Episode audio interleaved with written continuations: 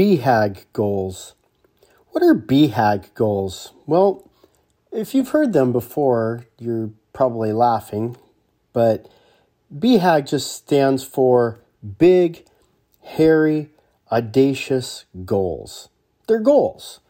And so when we think about goal setting, we think about SMART goals, stretch goals.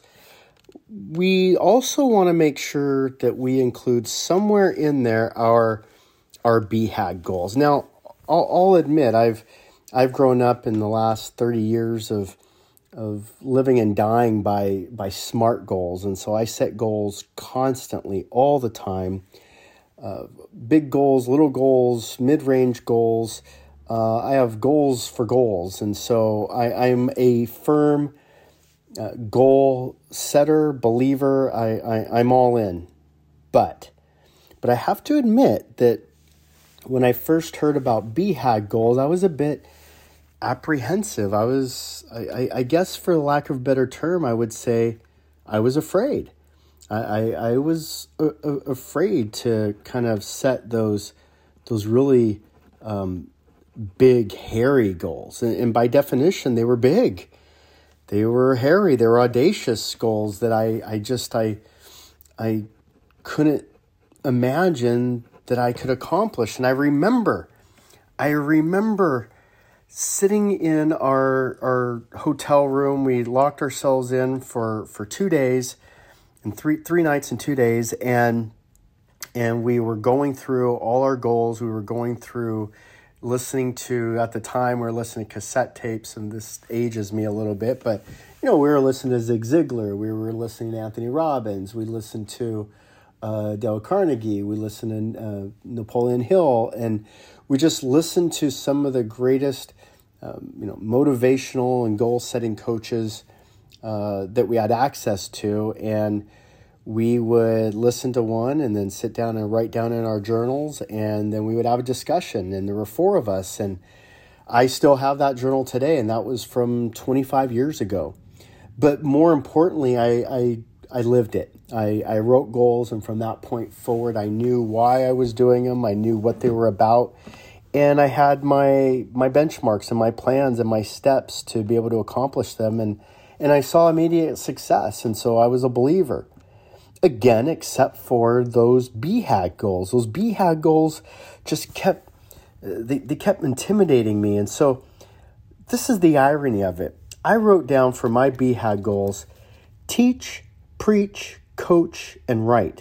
Now, I was two years out of playing college baseball, and I had grown up thinking I was going to be a professional baseball player. My dad was a college baseball coach, and you know, I thought I had the skills to be a professional baseball player. I played with guys who I was ranked better than, who I was the starter, and they were the backup, and they got signed to play minor league and even major league baseball. And so I really thought that that was going to be my career path. And then I got injured, and, and my injury was rotator cuff, and I was a catcher, and that pretty much was the end of me. And so I had graduated, and I got lucky. I graduated. I never intended to graduate, never wanted to graduate. But in order to keep playing baseball and maintain my scholarship and eligibility, I had to, you know, take the right classes, get certain grades. And by the end of it, I had a college degree. Well, now I found myself in the world of sales, and quite frankly, I didn't know anything. And so I was being trained, and I was being coached. And and even then, I, when we sat down, we thought about B HAG goals. I thought, man, you know, someday I would like to be a teacher, and I would like to give back uh, like some of the teachers and educators that I had in my life, uh, the way they they gave to me, the way they Uh, you know, really helped me in my life. I wanted to do that for, for other kids. Um, but I also had this desire to uh, to preach the gospel. I had this desire to let people know about, you know, the the saving grace of Jesus Christ. And and so I wanted to I wanted to preach. Um, I wanted to also coach. I, I I wasn't baseball wasn't out of me yet, and I had a hunger and a thirst to coach. My dad was a was a coach, and I thought, you know what, I think I uh, I could be good at it. And I had I had started doing a couple uh, coaching experiences and some clinics, and I thought that might be uh, something that I could do, but I, I couldn't I, I didn't understand how they could make money at it. And then finally write, which was really weird because I was a terrible student. I was terrible at English. I was terrible at grammar, literature, reading, writing. I just didn't care. And so it wasn't the kind of thing that I was into. But in the last, you know, couple years after college, I, I started to, uh, I, I, I took a, a speed reading course. And in the speed reading course, they had us do a little bit of writing. And I just kind of got this bug and, and this desire that whenever I learned something, I always wanted to teach and I always wanted to share it. And that usually then corresponded with writing. And so, you know, for whatever reason in my big hairy goals, I had write on there. Now, the irony of ironies was within two years, I had accomplished all four of those goals. Crazy. Now, they were just baby steps, but I but I had gotten there, and I and and it's not by accident. It's because these B H A G goals kept showing up on my on my list, and so I stepped. I kept taking little steps. I kept doing little things, and lo and behold, um, those four pillars have been a major part of my life for thirty years. And it, it's crazy because I not only have I taught, but I was the You know, the superintendent, the C E O of a of a Christian school district. Um, I went on later in life to go back to seminary, and not only do I get to preach the gospel to, you know, people and co-workers, but I'm also a pastor of a little church, and and I've had the opportunity to do, you know, some podcasts and, and a radio show.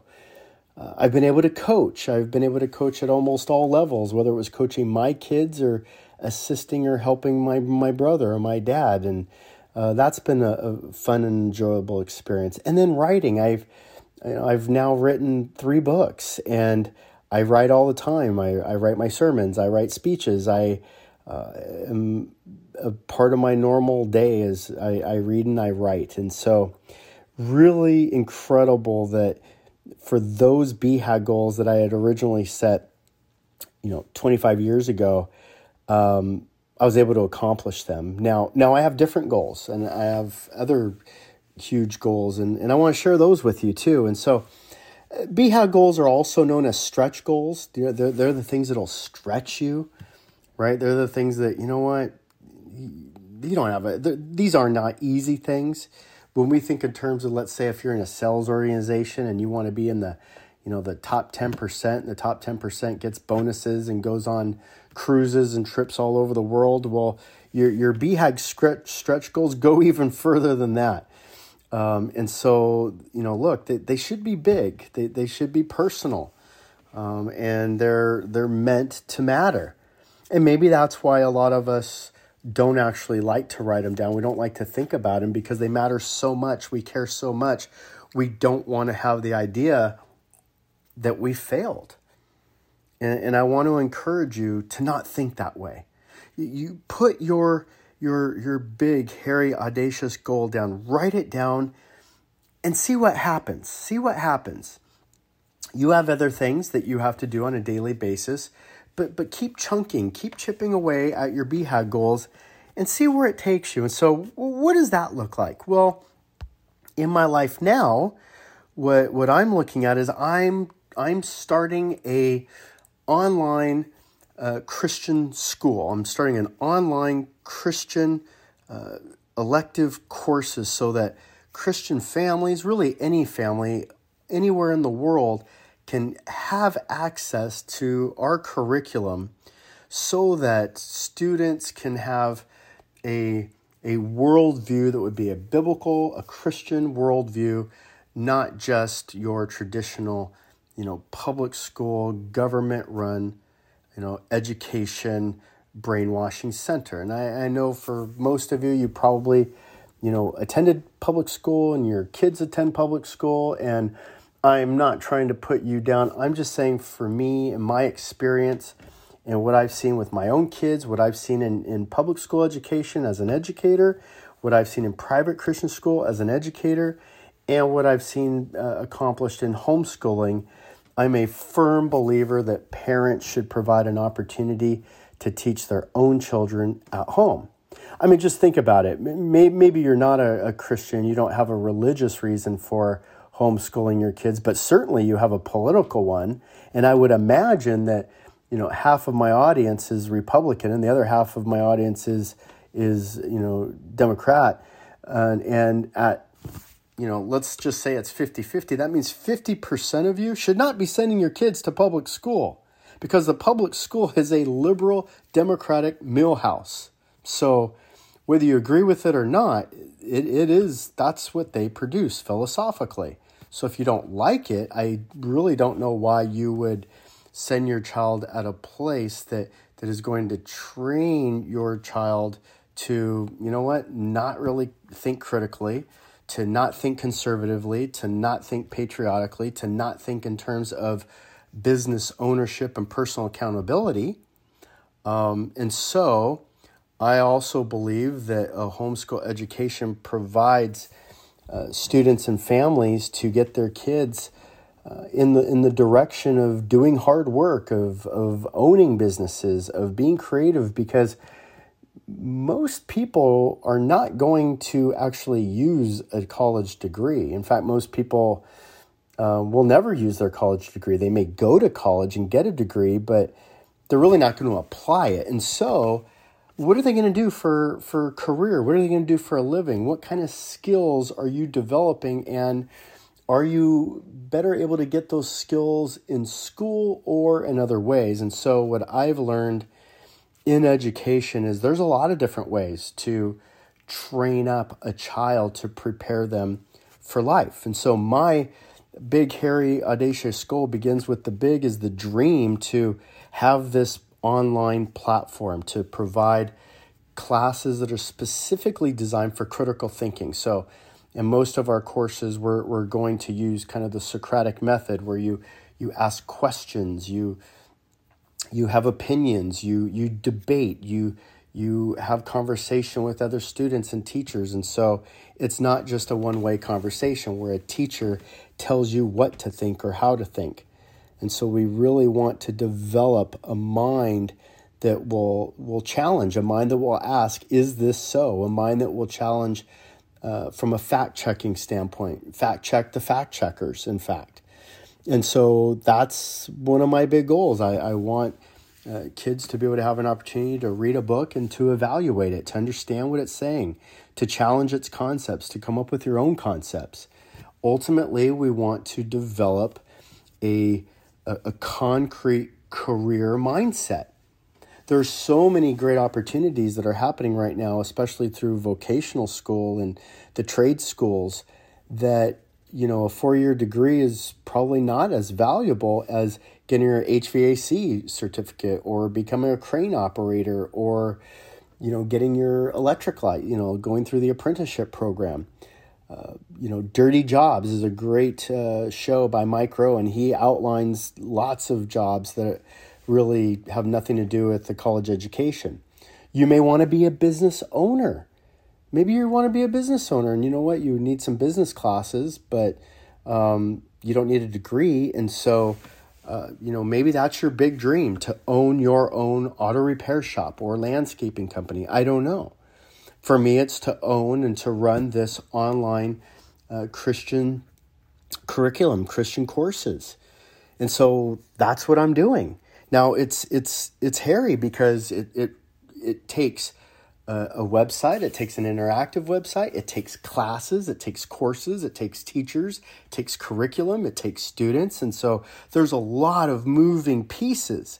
And for me, my family finances, I have five kids. Uh, you know, there's a lot of people that rely on me. And so that's hairy. That's a big, giant, scary thing to say, look, at, you know what, at fifty-two, I'm going to pivot. I'm going to, I'm going to change.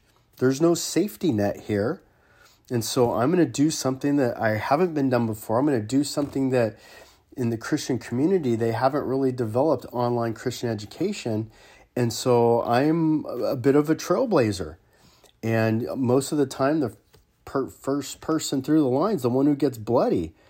But I know this is what people want. I know this is what they need. And so I'm going to to, to solve a problem.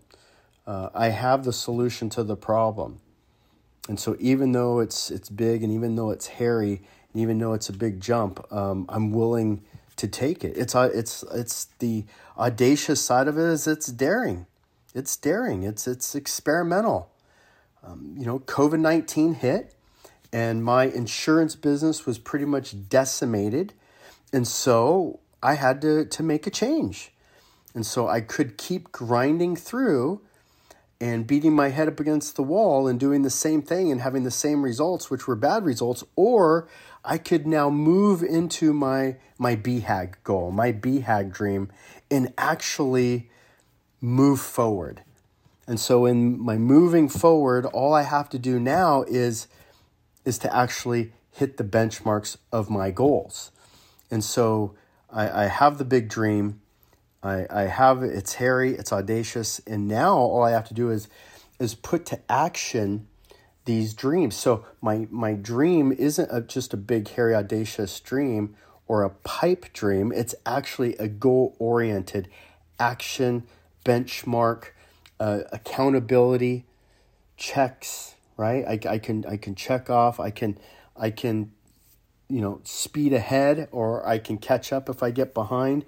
And so I am on a a five-month grid, a monthly grid, a five-month grid, a quarterly grid, a day-to-day grid on how to get there, how to create the courses, how to build the website, how to find the teachers, how to find the students, how to do my funding. All of that is on paper on my goals. And so when you think of B HAG goals, don't be intimidated. Don't be intimidated. Remember, they don't have to happen tomorrow. It's not a, it's not something that has to happen tomorrow. You may chip away at it a little bit at a time, or maybe something happens and all of a sudden you find that, you know what, I've spent, you know, ten years doing little pieces of it, and now it's really time to, to ramp up my, my big, hairy, audacious goal and turn it into something that's real. Well, that concludes today's show. If you like today's episode, then cut and paste this chapter and send it to a friend, or please leave a review, and be sure to click subscribe so that you don't miss any future episodes. You can learn more about me by checking out my website, tony m jamie dot com. You can also follow me on Instagram at Ravensdale Bible Academy, or you can buy Good, Better, Best, the book, through Amazon. See you next time.